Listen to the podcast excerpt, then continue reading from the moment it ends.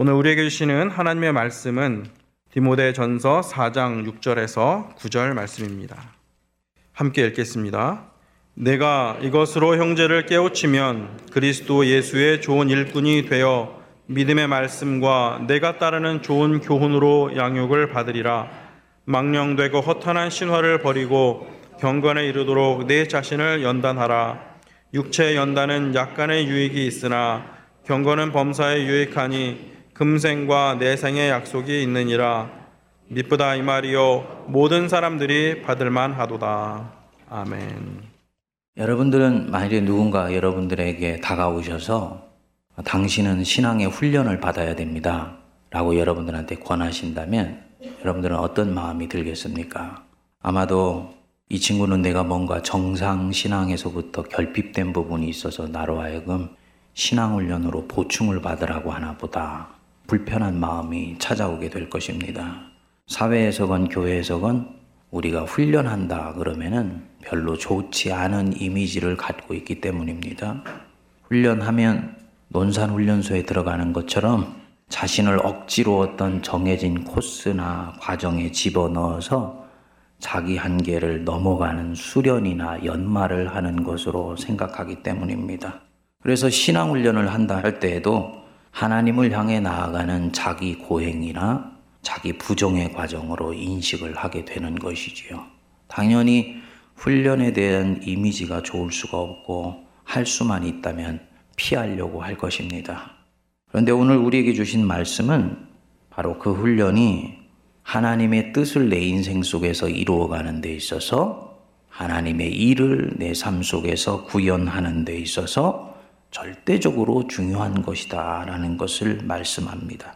디모데 전 후서는 사도 바울이 자기의 수제자이자 지역교회 목회를 했었던 디모데에게 쓴 서신입니다.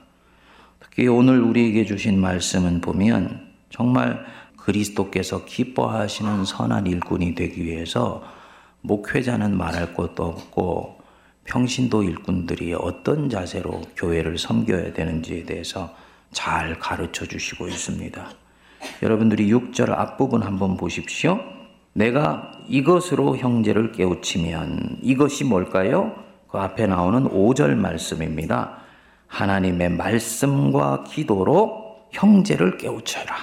하나님의 말씀과 기도로 형제를 가르치는 것에서 끝나지 아니하고 깨우치라 그랬습니다. 그러면 뭐가 된다고요? 그리스도 예수의 좋은 일꾼이 될 것이다. 어떤 목회자가 그리스도 예수의 좋은 일꾼이냐? 화려한 설교자가 아닙니다.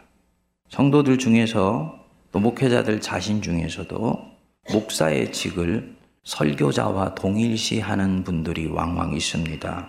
그렇지 않습니다. 물론 목사는 설교자, 하나님의 말씀을 전하는 자죠. 그렇지만 더 중요한 부분들이 있습니다. 하나님의 말씀이 성도들 속에서 실제로 변화를 일으켜 참 제자로 살아갈 수 있도록 돕는 모든 일이 바로 목회의 영역이고 목양의 영역입니다. 설교도 그 속에 포함되어 있는 것입니다.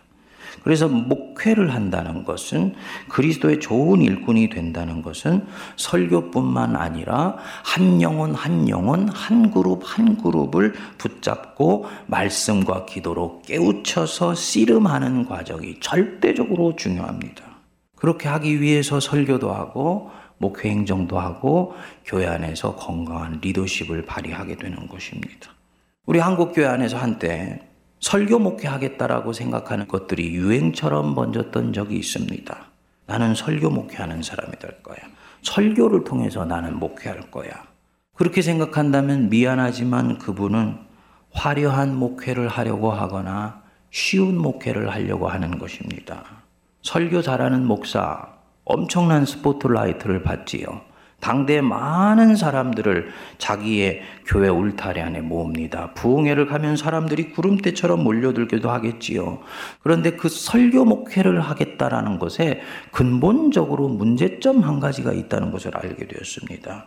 뭐냐? 설교 목회를 하는 목회자에게서는 그리스도의 참제자가 길러지지를 않더라고요. 즉, 사람이 다음 때에 길러지는 경우들이 드물다라는 것입니다. 이유가 있습니다. 현대교회 특성상 설교라는 것은 회심은 일으킬 수 있고 은혜를 통해서 마음에 죄를 더 극단으로까지 짓지 않도록 마음을 붙들어 주는 힘은 있지만 영성의 변화와 성장의 성숙은 현대교회에서의 설교를 통해서는 이루어지지를 않더라는 것입니다. 왕왕 성도님들 중에서도 설교를 통해서 영적 성장과 성숙이 이루어지는 분들이 가끔씩 있습니다. 근데 저는 그분들은 거의 천연 기념물 수준이라고 생각을 합니다. 그렇게 설교를 듣는 분이 계시면 그분은 설교를 사람의 말로 듣지 않고 하나님께서 지금 설교자를 통해서 내게 말씀하시고 있다라고 들을 때만 말씀을 통해 변화가 일어납니다. 근데 그렇게 듣기가 되게 힘듭니다. 정말 훈련되지 않으면 힘들어요. 설교의 특성상 한 사람이 다수의 대중에게 전하기 때문에 나는 얼마든지 말씀을 듣고 도망갈 수도 있고 마음의 방 속에 꽁꽁 숨을 수도 있는 은닉성과 익명성을 갖고 있다는 것입니다. 바로 그 자리에서는 변화가 일어나지 않습니다. 어떤 때 변화가 일어나느냐? 목회자나 말씀으로 무장된 평신도 사역자들이 성도들을 얼타할 때 형제를 깨우칠 때 이때 변화가 일어납니다. 이 깨우친다라는 말은 헬라어 원어로는 형제의 한 영혼 한 영혼을 붙들고 씨름하여 그 영혼을 흔들어 깨운다라는 뜻을 가지고 있습니다. 형제를 흔들어 깨우면 그가 그리스도의 좋은 일꾼으로 하나님께 인정을 받고 거기에서는 다음 세대를 이끌어 나갈 수 있는 그리스도의 참제자들이 엄청나게 일어나게 되는 거죠. 그리고 그가 가르치는 성도는 믿음의 말씀과 네가 따르는 좋은 교훈으로 양육을 받아 그리스도의 강한 군사, 즉 참제자가 된다. 다시 말씀드려서 성도를 기도와 말씀으로 훈련해야 된다는 것입니다. 그 훈련을 하는데 걸림돌이 있다는 걸 한 가지를 사도 바울이 지나가면서 말씀합니다. 7절 보시면 망령되고 허탄한 신화를 먼저 네가 버려라. 망령되고 허탄한 신화 우리로 치면은 진실에 입각하지 않고 풍문으로 떠도는 말들. 즉 요즘 말로 치면은 가짜 뉴스 듣고 그것 실어 나르고 그것을 테이블 위에 올려서 이야기하느라고 세월 보내지 말라고 얘기합니다. 원래 성경으로 보면요, 이 허탄한 신화를 얘기하기를 늙은 여자들의 가십거리 이야기 이렇게 써놨더라고요. 이 사도 바울 선생이 성경인데 이 부분들은 좀 그래요. 아니 뭐 나이 드신 여성들만 가십거리 이야기를 하는 거예요. 교회에서 보면은 남녀, 노소 할 것 없이 안팎에서 얼마나 사실 쓸데없는 말들을 많이 하고 다니는지를 모릅니다. 그래서 말씀했잖아요. 두루 다니면서 한담하는 자가 되지 말라고. 여러분, 그렇게 얘기하면서 서로가 세월을 보내면 그 순간은 속이 시원하지요. 하지만 여러분 꼭 기억하십시오. 나는 그 순간 죄를 짓고 있는 것입니다. 사실이 아니면 큰 죄를 짓는 것이고 사실일지라도 쓸데없는 한담을 하면서 주님이 주신 이 보석 같은 시간을 허비하고 있으니 주님 마음 아프게 하시는 일인 것입니다. 조선시대 때 영조대왕은 바깥에 나갔다 오면 귀를 씻고 눈을 씻었다고 하지 않습니까? 사람으로서 마땅히 보지 않아야 되는 것을 늘 우리가 보고 다니기 때문에 눈을 씻고 또 진리에 도움이 되지 않은 얘기가 내 사사로운 안방까지도 내 머릿속을 점령하지 않게 하기 위해서 눈을 씻고 귀를 씻었다는 것입니다. 사도 바울이 성도들에게 바로 이 말씀하고 있는 것입니다. 망령되고 허탄한 가십거리 내뱉는 것에 세월을 보내지 말아라. 너에게는 이런 것들로 세월 보내는 것보다도 훨씬 더 중요하고 본질적이며 영원한 목적이 있다는 것을 네가 알지 않느냐? 그것이 무엇입니까? 경건에 이르도록 네 자신을 연단하라. 경건에 이르도록 영어로는 파이어티가 아니고요. 가들린디스예요. 정확하게 얘기하면 유세비오라 그래서 하나님의 성품을 이루는 것 그게 경건입니다.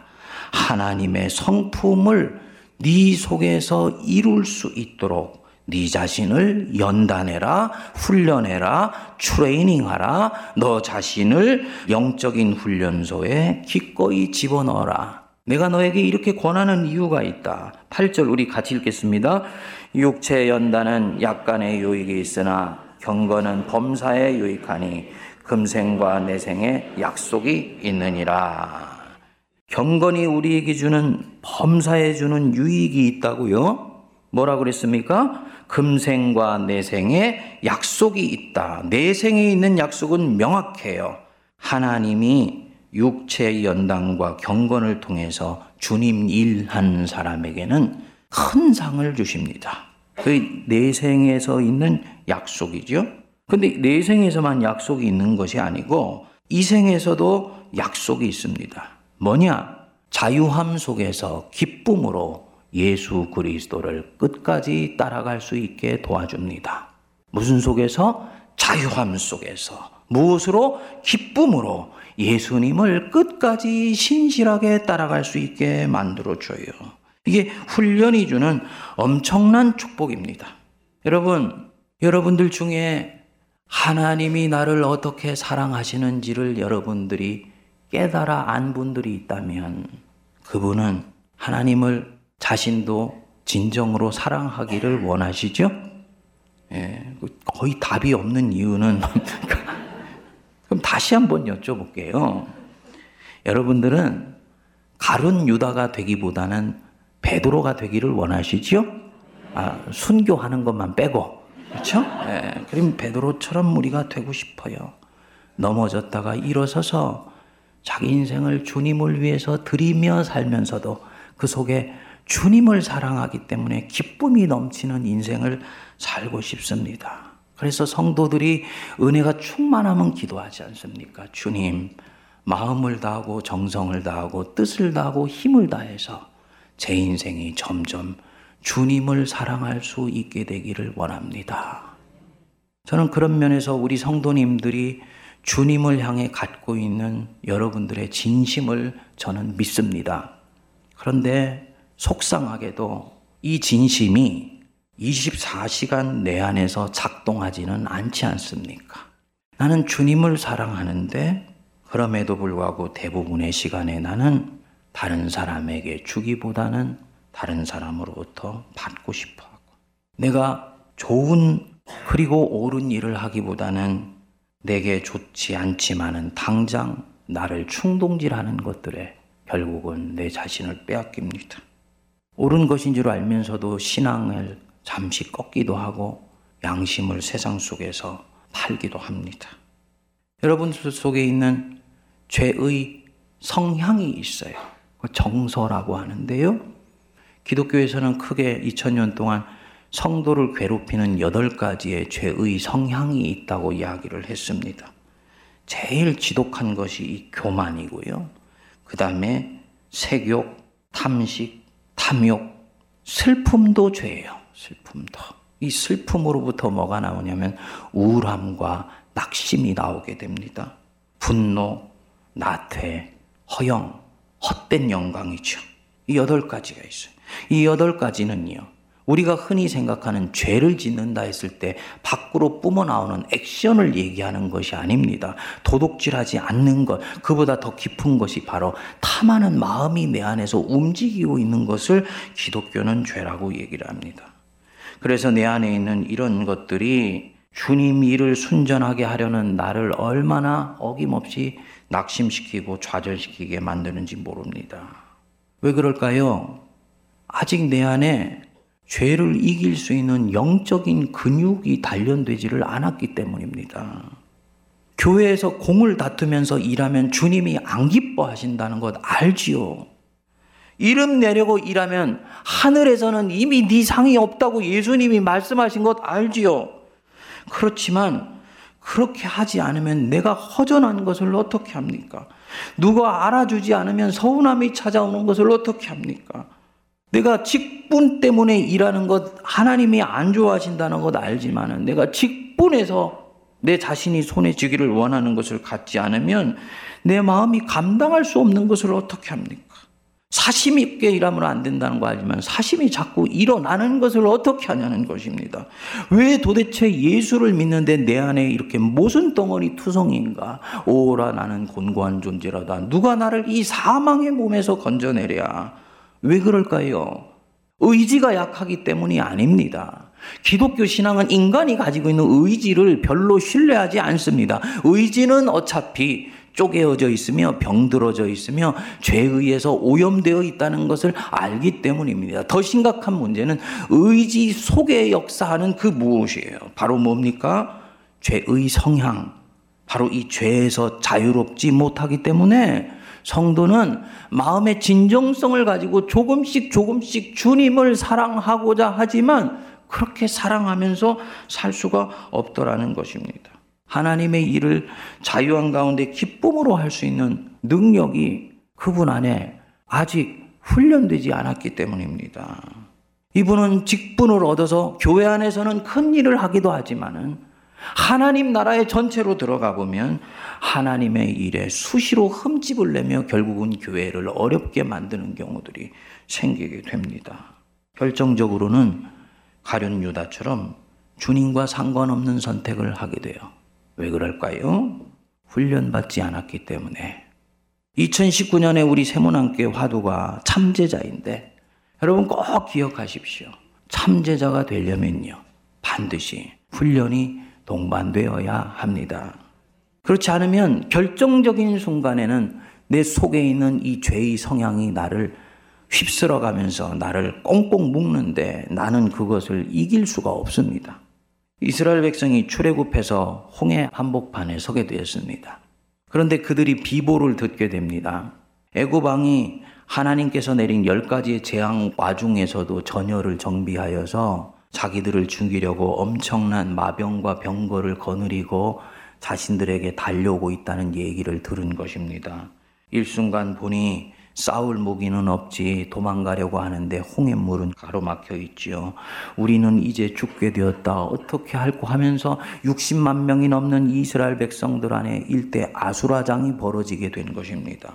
근데 그 60만 명의 이스라엘 사람들 중에 잠잠하며 자기 자신의 평상심을 유지하고 하나님을 바라볼 수 있었던 사람은 단 한 사람밖에 없었습니다. 누구입니까? 모세. 모세는 어떻게 잠잠하고 평상심을 유지할 수 있었을까요? 그는 백성이 느꼈던 두려움과 공포를 느끼지 않았을까요? 그도 느끼지요. 사람인데 살고 싶은 열망이 있는데 자기에게 다가오는 죽음의 그림자에 두려워하지 않을 사람이 어디에 있겠습니까? 그러나 그 순간에도 모세는 잠잠할 수 있었습니다. 잠잠한 척 한 것이 아니고 잠잠했습니다.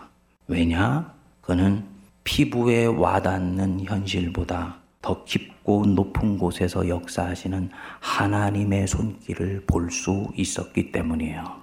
자기 존재 뿌리가 현실이 아니라 하나님 안에 깊이 뿌리를 받고 있었기 때문에 그 순간도 요동하지 않을 수가 있었던 것입니다.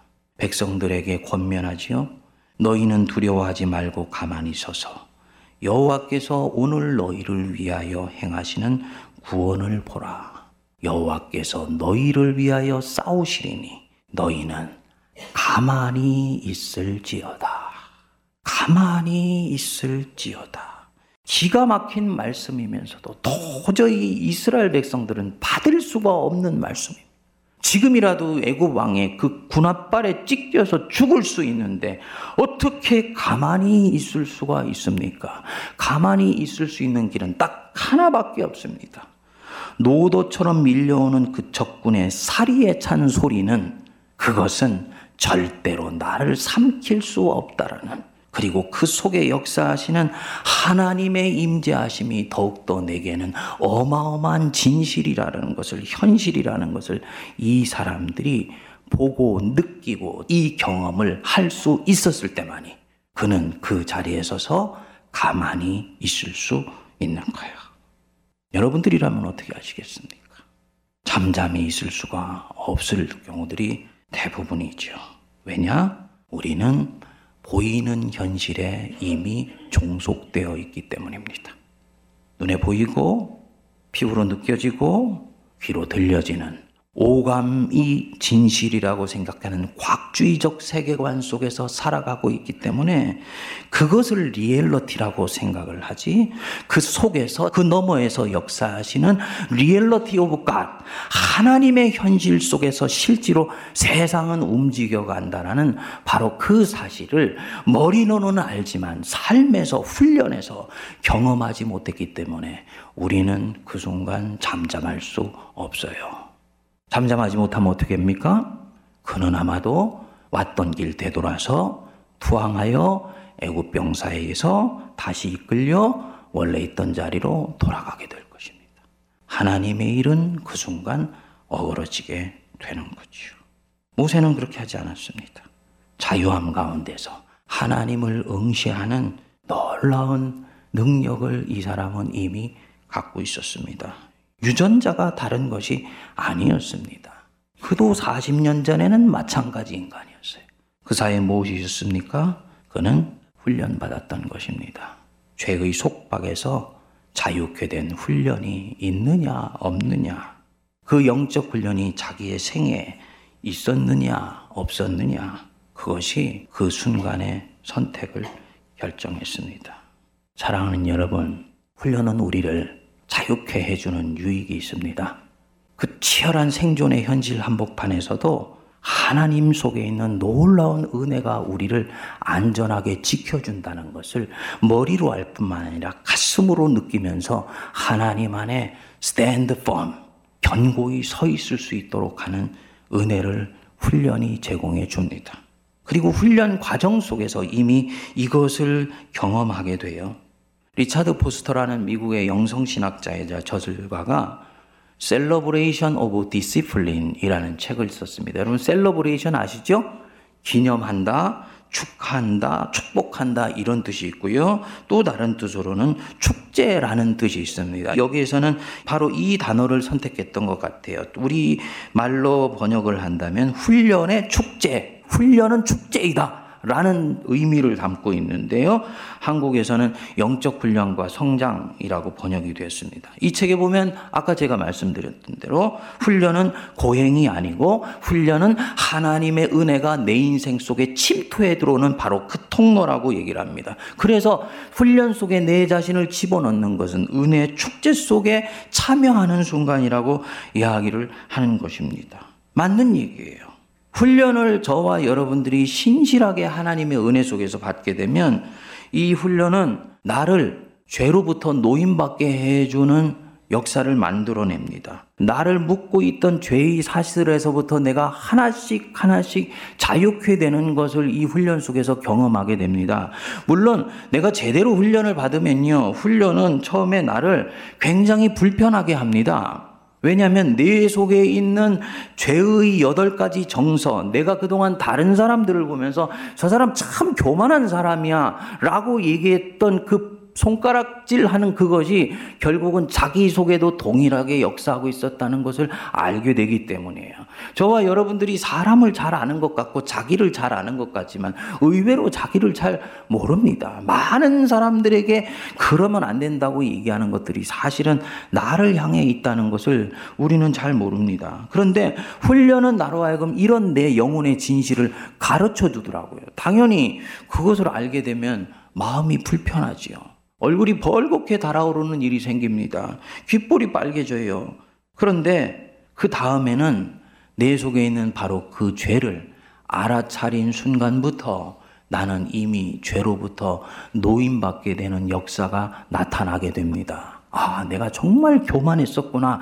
라는 것을 이미 내가 알아차리게 될 때 이 사람은 그때부터 자기 자신 속에 있는 교만함으로부터 조금씩 조금씩 노임받게 됩니다. 그런데 그러면서요, 엄청난 희열과 은혜가 찾아옵니다. 마치 나 스스로를 이때까지 살아남게 하기 위해서 여러 두꺼운 갑옷을 끼면서 살았던 내 자신이 하나씩 하나씩 양파 껍질을 벗으면서 자기 자신의 내면의 진실 속으로 파고 들어가는 것과 마찬가지입니다. 그 순간 양파 껍질을 벗는 것만큼이나 조금씩 조금씩 이 사람에게 자유함이 찾아오지요. 기쁨이 찾아오게 됩니다. 그리고 자유함 가운데서 주님을 섬길 수가 있게 됩니다. 그래서 이 리차드 포스터가 계속 말을 합니다. 훈련을 위해 필요한 것은 의지를 발동하는 것이 아니고 하나님의 은혜를 더욱 사모하여서 주님의 은혜가 빨려 들어오는 그 현장에 당신을 살포시 내려놓는 일입니다. 의지로 무엇인가를 하려고 하는 시도를 이제는 내려놓으십시오.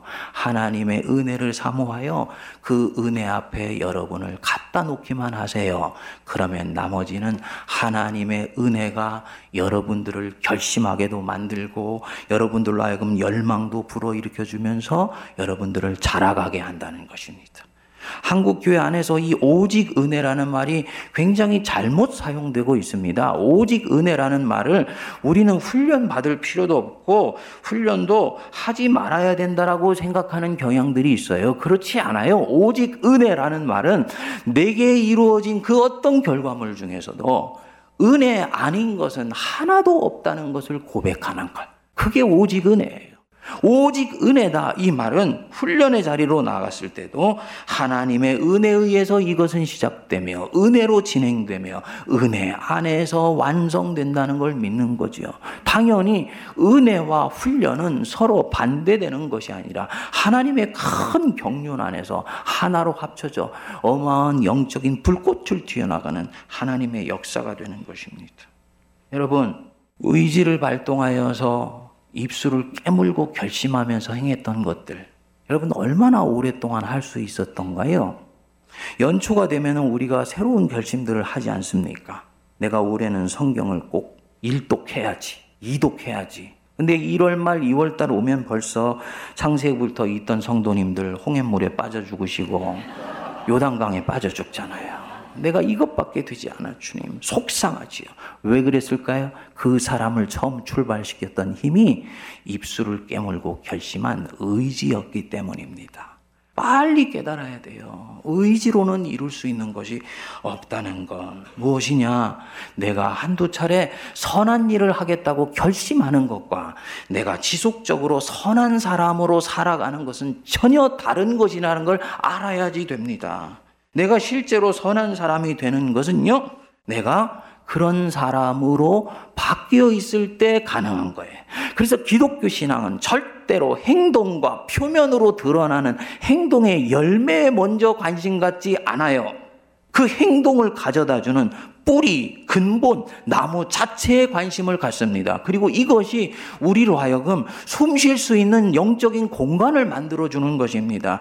작은 승리에 도치지 않고 잠시 넘어졌다고 해서 스스로를 정죄하지 않으면서 끊임없이 자기의 존재를 하나님 앞에 갖다 놓을 수 있는 여유를 가져다 줍니다. 우리 예수님이 말씀하셨지 않습니까? 이와 같이 좋은 나무마다 아름다운 열매를 맺고 못된 나무가 나쁜 열매를 맺나니 좋은 나무가 나쁜 열매를 맺을 수 없고 못된 나무가 아름다운 열매를 맺을 수가 없느니라. 네가 정말로 결실과 열매를 기대하고 있느냐? 열매와 결실을 지금 당장 네가 추구하려고 하지 마. 네가 어떤 사람이 되어 가고 있는가를 더욱더 관심을 가져. 그 얘기죠. 내가 좋은 사람 되고 선한 사람이 되면 나는 입술을 물고 의지를 발동하지 않아도 자연스럽게 하나님을 쫓는 사람이 됩니다. 나중에는요, 선잠을 자면서 의식과 무의식 사이를 왔다 갔다 하는 단계에서도요, 자기 자신이 주님을 향해서 기도하고 주님과 대화하는 자기 자신을 발견하게 돼요. 하나님과 24시간 늘 같이 있고 싶은 마음을 갖게 해줍니다. 무엇이냐? 열매가 아니라 존재 자체에 관심 가졌기 때문입니다. 나를 이런 사람으로 만들어주는 것이 무엇이다? 훈련이에요. 교회 와서 공예배 신실하게 참여해서 은혜를 받는 것 훈련입니다. 그냥 와서 앉아 있는 것은요. 이 명절인데 세상으로 나가지 않고 그냥 일단 와서 앉아 있는 것은요. 그것도 좋은 일이에요. 그렇지만 그것은 경건이라고 얘기하지 않아요. 칼뱅 선생은 그것을 얘기하기를 요 8절에 나오는 육체의 연단이라고 얘기를 했습니다. 금식하는 것도 육체의 연단이라고 얘기를 했습니다. 예배가 훈련이 된다는 것은 그 사람에게 어떤 것이냐? 말씀 속에서 예배 속에서 자기의 성찰이 일어나고 회개가 일어나게 되어서 예배 드리기 전보다 자기의 심령이 바뀌어 있을 때 그것이 예배가 훈련으로 임하여 있는 것입니다. 봉헌할 때 사람을 의식하려는 내 안의 성향이 죄라는 것을 깨닫고 하나님 앞에서만 내게 준비한 이 봉헌물을 겸손히 드리는 마음을 갖기 시작하는 것 훈련하고 있는 것입니다. 정기적으로 하루에 한 번은 말씀 앞에 자기를 내려놓고 성찰하는 것 훈련입니다. 아침에 눈을 떠서 세상을 향해 자기의 눈길을 주기 전에 보이시지는 않지만 도도히 살아계시는 하나님 그분께 내 영혼의 중심을 고정하여 기도로 시작하는 것. 그거 훈련이에요. 주님, 하루에 30분만이라도 저는 주님께 내 자신을 내어놓는 시간 갖기를 원합니다. 훈련입니다. 자기를 쳐서 복종하고 주님께 자기를 드리려고 하는 것 훈련이죠. 무엇보다도 교회 공동체 안에서 여러분들에게 제공되는 다양한 양육과 교육 프로그램 참여해서 말씀으로 양육받는 것 훈련입니다. 하나님이 세상에서도 훈련을 하십니다. 당신이 직접 교관이 되어서 훈련하세요. 경제적인 어려운 가운데서 한달한 달이 사라지고 넘어가지는 것이 너무너무나 신기하다. 하나님이 공급하시는 은혜가 아니면 이런 일들은 일어나지 않을 것 같아 생각하면서 주님께 감사하기 시작하는 분들 계십니까? 여러분, 그분 지금 먹는 것과 입는 것으로 훈련받고 계신 것입니다. 사람이 빵으로만 사는 것이 아니고 하나님의 입으로 나오는 말씀으로 사는 것임을 내가 네게 알게 하려 함이라. 이 말씀을 그가 지금 훈련받고 있는 것입니다. 이 훈련 반드시 끝날 거예요. 끝나게 되면요. 그분은 이제 주님의 일을 할 때 먹는 것과 입는 것 때문에 주님을 배반하는 일은 절대로 없게 됩니다. 왜? 훈련 받았기 때문에. 사랑하는 여러분, 이 훈련을 통해서 받아 누리는 은혜가 차고 넘치는 2019년 우리 세문안교회 성도님들 되시기를 바랍니다. 그리고 이 훈련 속에서 그동안 내게 무뎌져 왔던 죄에 대한 민감성이 회복되는 은혜가 임하게 되기를 바래요. 마틴 로이드 존스라는 위대한 설교자가 얘기를 했습니다. 현대교회 교인들의 가장 치명적인 약점이 있다. 현대교회 교인들은 교양인들이며 성경 지식들을 잘 알고 교리도 너무너무 잘 알고 있다. 그런데 죄로부터 떠나지를 못하고 있다. 이유가 뭐냐? 이들 은 죄에 대한 민감성이 사라져 버렸다. 죄를 지으면서도 그것을 대수롭지 않게 생각하며 넘어간다라는 것입니다. 훈련을 받으면요. 죄에 대한 민감성이 살아나게 됩니다. 아, 이거 주님이 안 기뻐하셔. 이 마음 갖는 거 주님이 좋아하지 않으셔. 이 마음들이 일어나게 돼요. 아까 슬픔이 죄라고 그랬지 않습니까? 그렇죠? 내 안에 있는 성향인데 그 자기 연민에 빠지는 것이 죄이기 때문에 나는 부활의 능력과 영광을 붙들고 그 죄가 나를 잡아당기는 그것으로부터 반대쪽에 있는 희락과 기쁨과 평안을 향해서 나를 몰고 갈 수 있는 은혜가 여기서 임하게 됩니다. 어떻게 가능하냐? 죄에 대한 민감성이 살아있을 때 나오는 축복입니다. 우리가 훈련 속에서 죄에 대한 민감성을 회복하고 내 속에 있는 그릇된 것을 알아차려서 자유케 되고 주를 기쁨으로 섬기는 은혜가 임하시게 되기를 주의 이름으로 축복드립니다.